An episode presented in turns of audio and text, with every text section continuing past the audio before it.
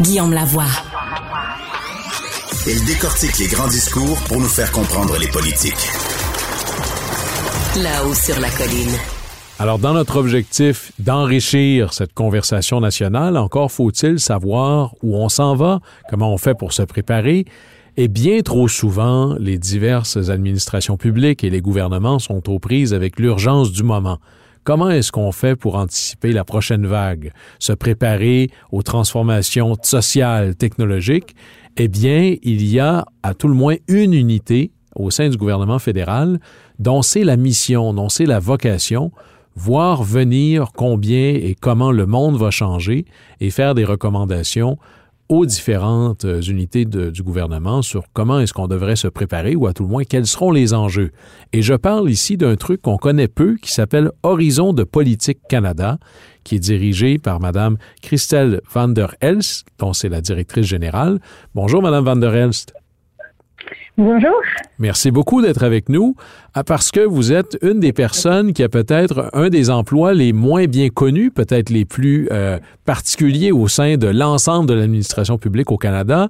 Vous faites de la prospective. Alors, pour ceux qui sont moins familiers, d'abord, qu'est-ce qu'Horizon euh, de politique Canada et qu'est-ce que la prospective?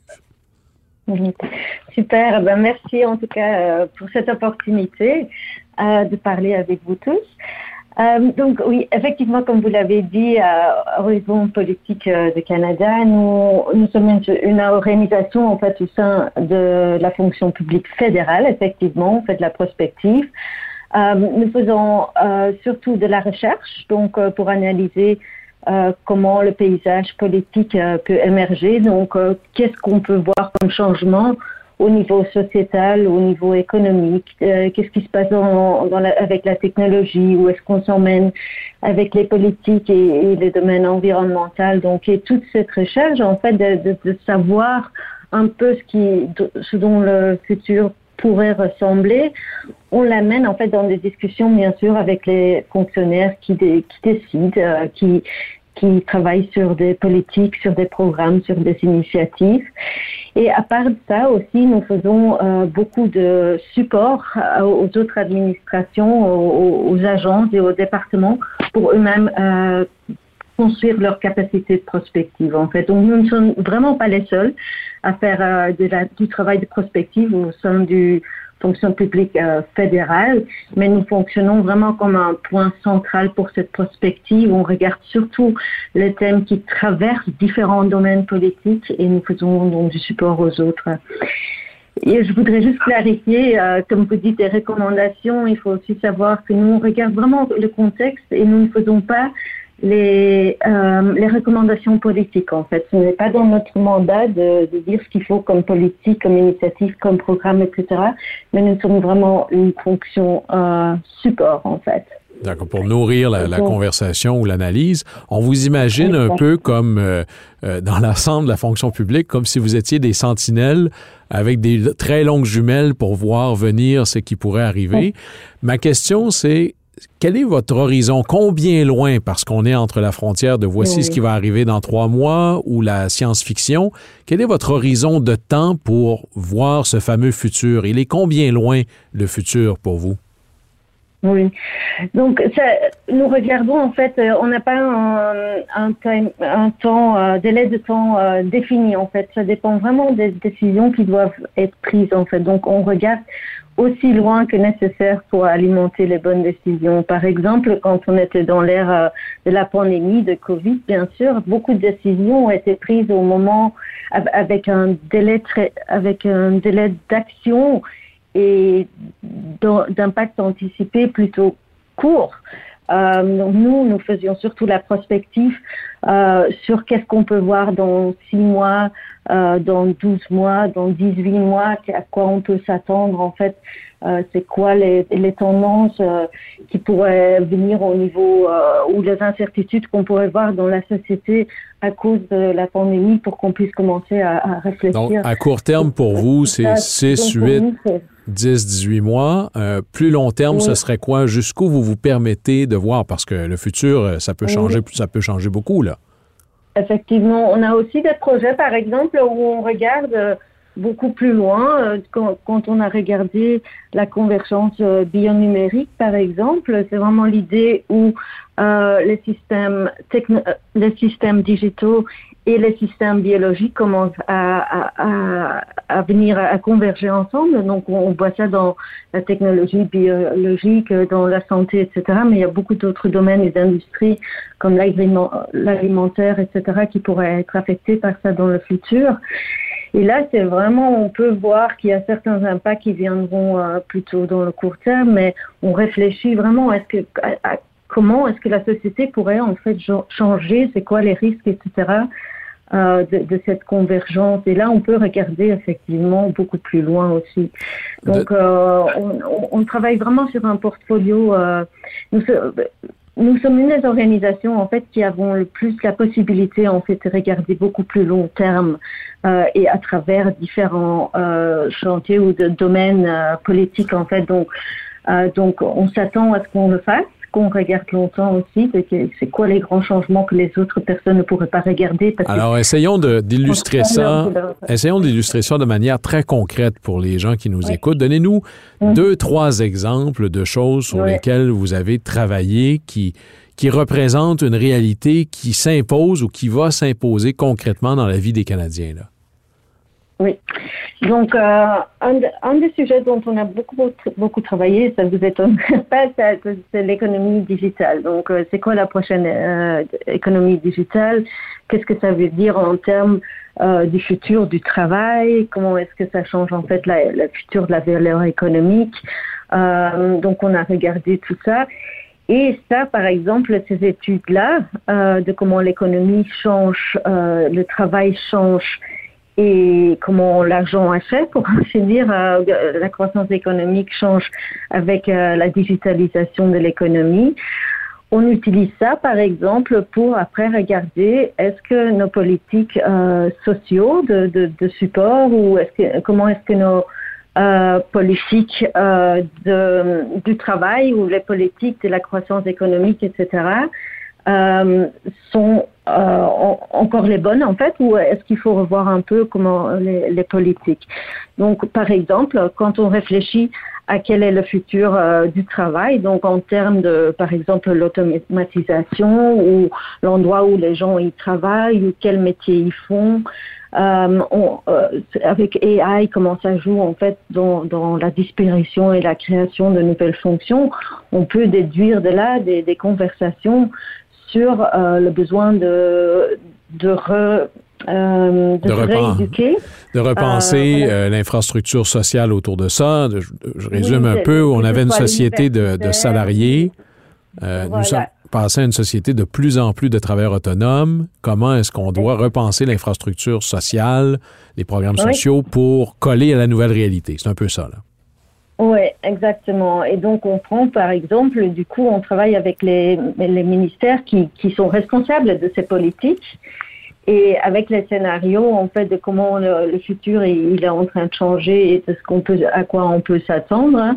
mais on regarde est-ce que les, les politiques euh, qui, qui, sont en place pour l'instant, est-ce que c'est encore les bonnes politiques pour en fait arriver à un endroit où qu'on veut arriver du fait que enfin les Canadiens ils puissent avoir un travail qui est satisfaisant et qui qui enfin qui qui, qui fait qu'ils sont productifs dans la société et qu'ils ont euh, une, une, vie qui, qui va bien. Christine Van der Lest, euh, une question pour vous parce que pourquoi est-ce qu'une administration publique, un gouvernement, devrait se doter de ce genre d'unité de réflexion, de vision plus long terme, de prospective à l'interne, alors que euh, ça existe dans le privé, il y a un million de think tanks dans le monde, il doit en avoir quelques-uns qui se spécialisent là-dedans. Euh, pourquoi est-ce qu'un gouvernement devrait se donner ça comme un service interne plutôt que de mhm. juste faire affaire avec un think tank qui pourrait être plus spécialisé sur un domaine particulier. Donc, euh, bien sûr, les décideurs, euh, les décideurs, ils consultent aussi avec les autres organismes et avec les autres expertises en dehors de la fonction publique. Nous sommes qu'une des entités, bien sûr, qui jouent dans, dans, dans ce domaine. Euh, je pense toutefois que c'est important euh, d'avoir une, la capacité interne, en fait, pour, pour des raisons très simples. C'est que nous devons vraiment faire de la recherche. Euh, pour répondre à des problématiques euh, du, jour, pour ainsi dire, et avoir vraiment une pertinence à long terme euh, pour les décideurs euh, gouvernementaux. Donc, c'est important que nous puissions nous-mêmes mettre notre agenda de recherche, ce qui est important de faire, bien sûr. Et aussi, nous jouons un rôle quelque part d'intégration parce que nous aussi bien sûr on parle avec des entités toutes ces entités les think tanks et les experts euh, externes. Nous les consultons. Nous ne travaillons pas que sur notre notre bureau pour ainsi dire. parlons de, de comment c'est important aussi je crois que c'est très important aussi c'est que notre travail, il est, non partisan et libre toute influence et qu'il n'y a pas de conflit d'intérêt. Parlons de comment c'est structuré ailleurs. Est-ce que c'est quelque chose d'unique à l'administration fédérale canadienne? Est-ce que d'autres pays, par exemple du G7, ont des horizons politiques Canada oui. au sein de leur propre pays? Est-ce que d'autres provinces canadiennes se sont dotées d'unités similaires? Oui. Donc en fait, il y a, beaucoup de pays. En fait, les, pays ils développent de plus en plus cette capacité. Donc euh, le Canada a une très grande capacité euh, de prospective et est vu comme un leader euh, mondial dans la prospective en fait.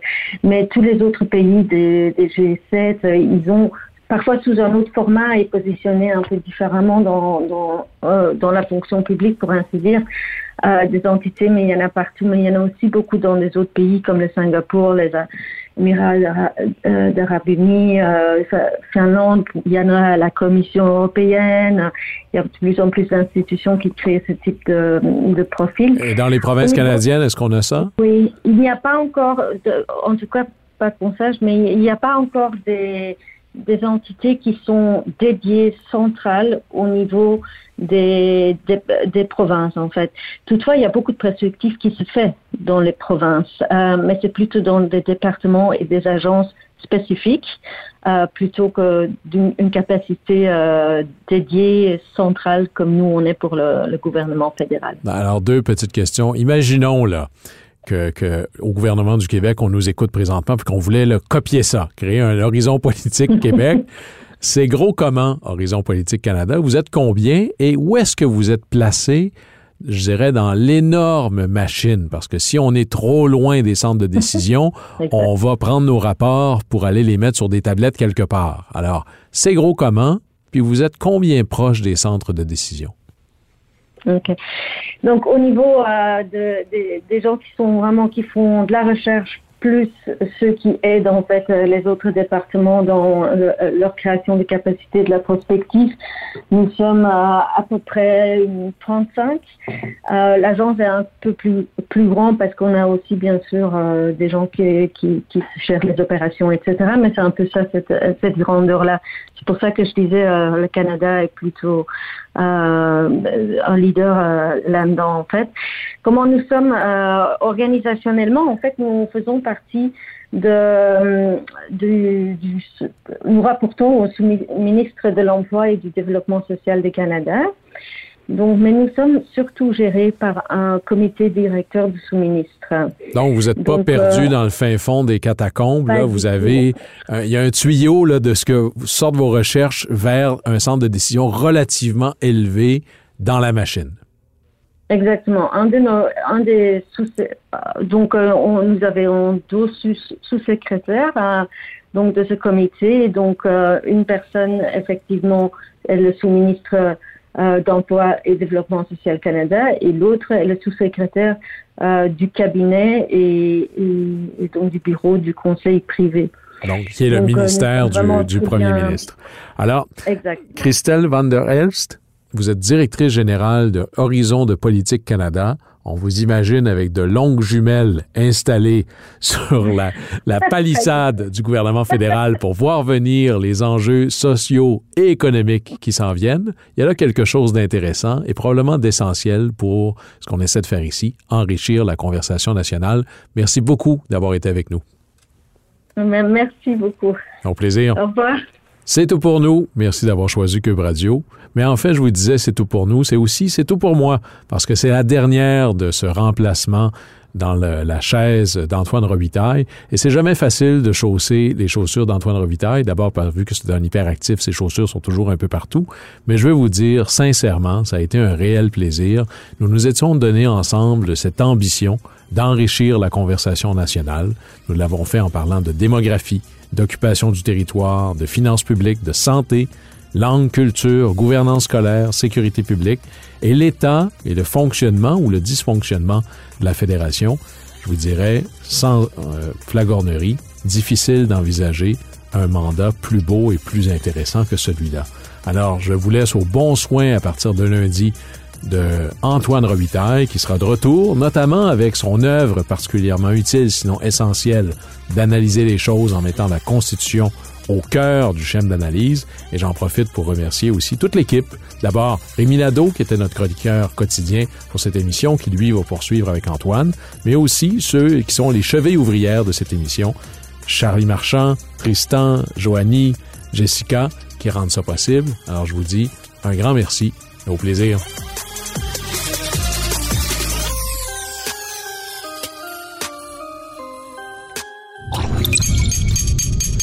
Cube Radio.